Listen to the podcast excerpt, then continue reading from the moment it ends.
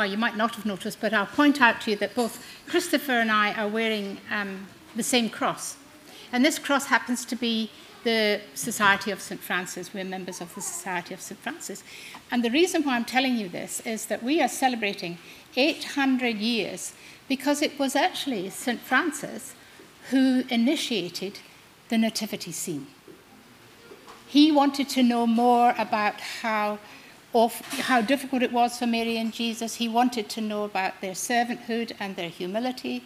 And he found a cave in Greccio, wasn't it? And he got a donkey and he got everything. And in the evening, they had real live um, nativity scene. And from there on, that's why we all, well, most of us have nativity scenes somewhere around, either in our churches or at home.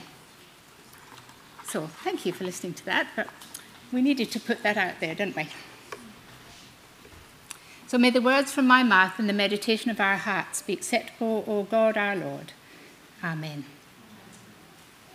We've just read several times Joseph went from where he was living in Nazareth to Bethlehem, the city of David. This was in answer to a decree which was set in the time of Quirinius, this is a story which has a time in history and a place in the world. Luke begins with this piece of historical dating and geographical placement. And why did he do this? He did it because he was presenting history, dated and placed in a town of Bethlehem. It's a, it's a real truth and not a mythical form. The story begins with Joseph making his way to Bethlehem with Mary to register under Emperor Augustus' decree.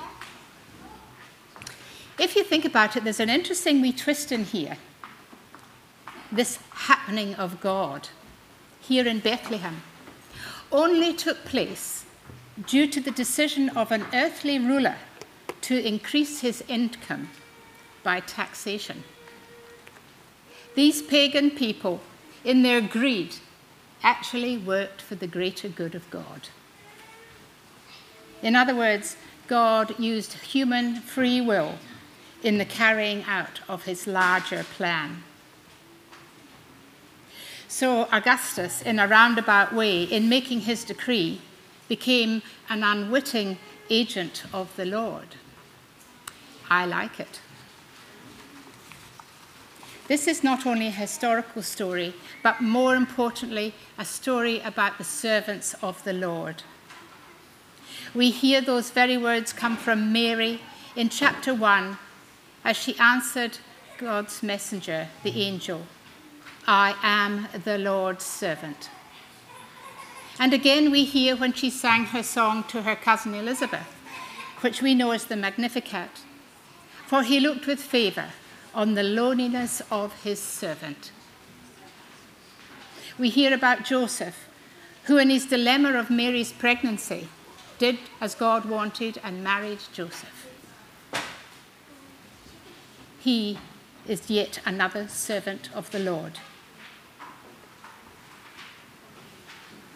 He serves the Lord not as one being an actual slave, but rather in a position of humility and obedience to that greater reverence, his Lord. Both Mary and Joseph knew the greatness of their most high God. They had grown up to know the God that they worshipped and believed in, Yahweh, was the great I am. Their servanthood was one of wonder, gratitude, praise, and humility we look again at the story at another type of servant. We see the, shepherds serving the sheep. The difference from, for them was that theirs was seen to be the most demeaning type of work. They were outcasts, the lowest of the low. They were not allowed in the city limits. They grazed the flocks on other people's lands. They were a group of people that were unwelcome to the rest of society. Yet, Here, in this divine event, the shepherds are the very first ones to whom God sent a whole host of angels with the good news. To you this day, a Saviour is born, they proclaim. It was these outcasts or lowly servants that became the first to visit the Christ child, Jesus. How amazing! God chose the shepherds first. In a play called The Road to Bethlehem, the shepherds actually said after the angels left them, in a sense of awe and amazement, They came to us. They had been chosen by God to be approached by his heavenly angels. God could be bothered with them. Once it dawned on them, they were so excited and rushed off to Bethlehem. Imagine how great they would feel. Imagine how excited, how important, and yet how humble they would be on seeing the baby Jesus first. How amazing. This Jesus born to be the Savior of all, Jesus to be the servant of all people, Jesus to be the shepherd of all people. Luke is the only gospel to tell us about the role of the shepherds. He did this to accentuate the fact that Jesus came on earth for the social outcasts. Their invitation to come to his birthplace first indicates that in God's everlasting kingdom, the last shall be first.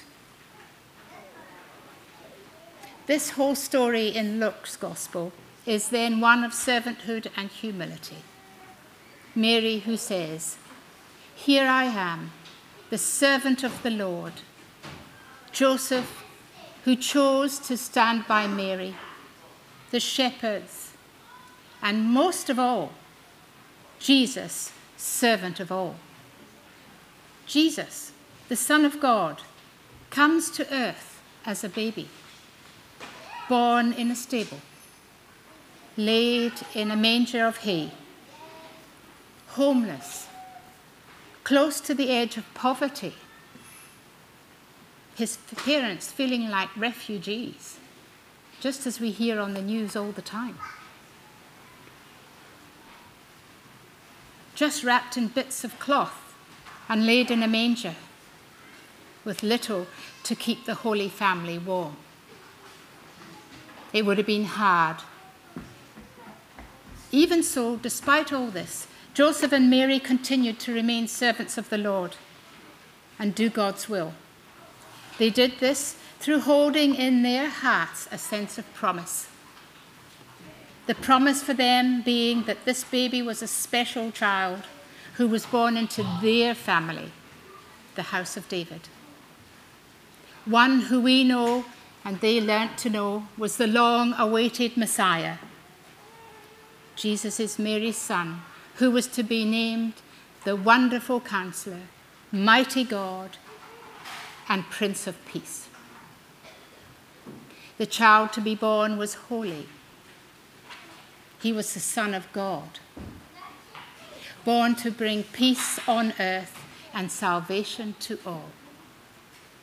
Mary treasured all these words and pondered them in her heart. How amazing! This word amazing was used in the video. What does it mean for us? When we are amazed, we are experiencing awe wonder, reverence, maybe gratitude, a touch of humility.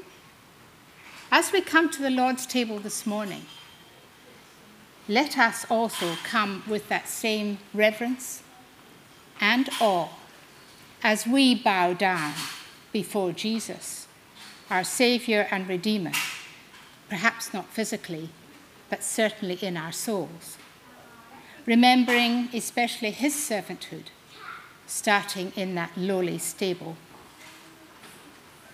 May we come to him with humble hearts, like the shepherds, the obedience of Joseph, and filled with the joy, like Mary, at this wonderful gift of God. And finally, as we receive the love of God this Christmas, let us always remember the less fortunate in the world around us and be ready to give to others throughout the year with grateful and humble hearts, knowing God's encompassing and everlasting love for us all. Amen. Let us pray. Thank you, Andy.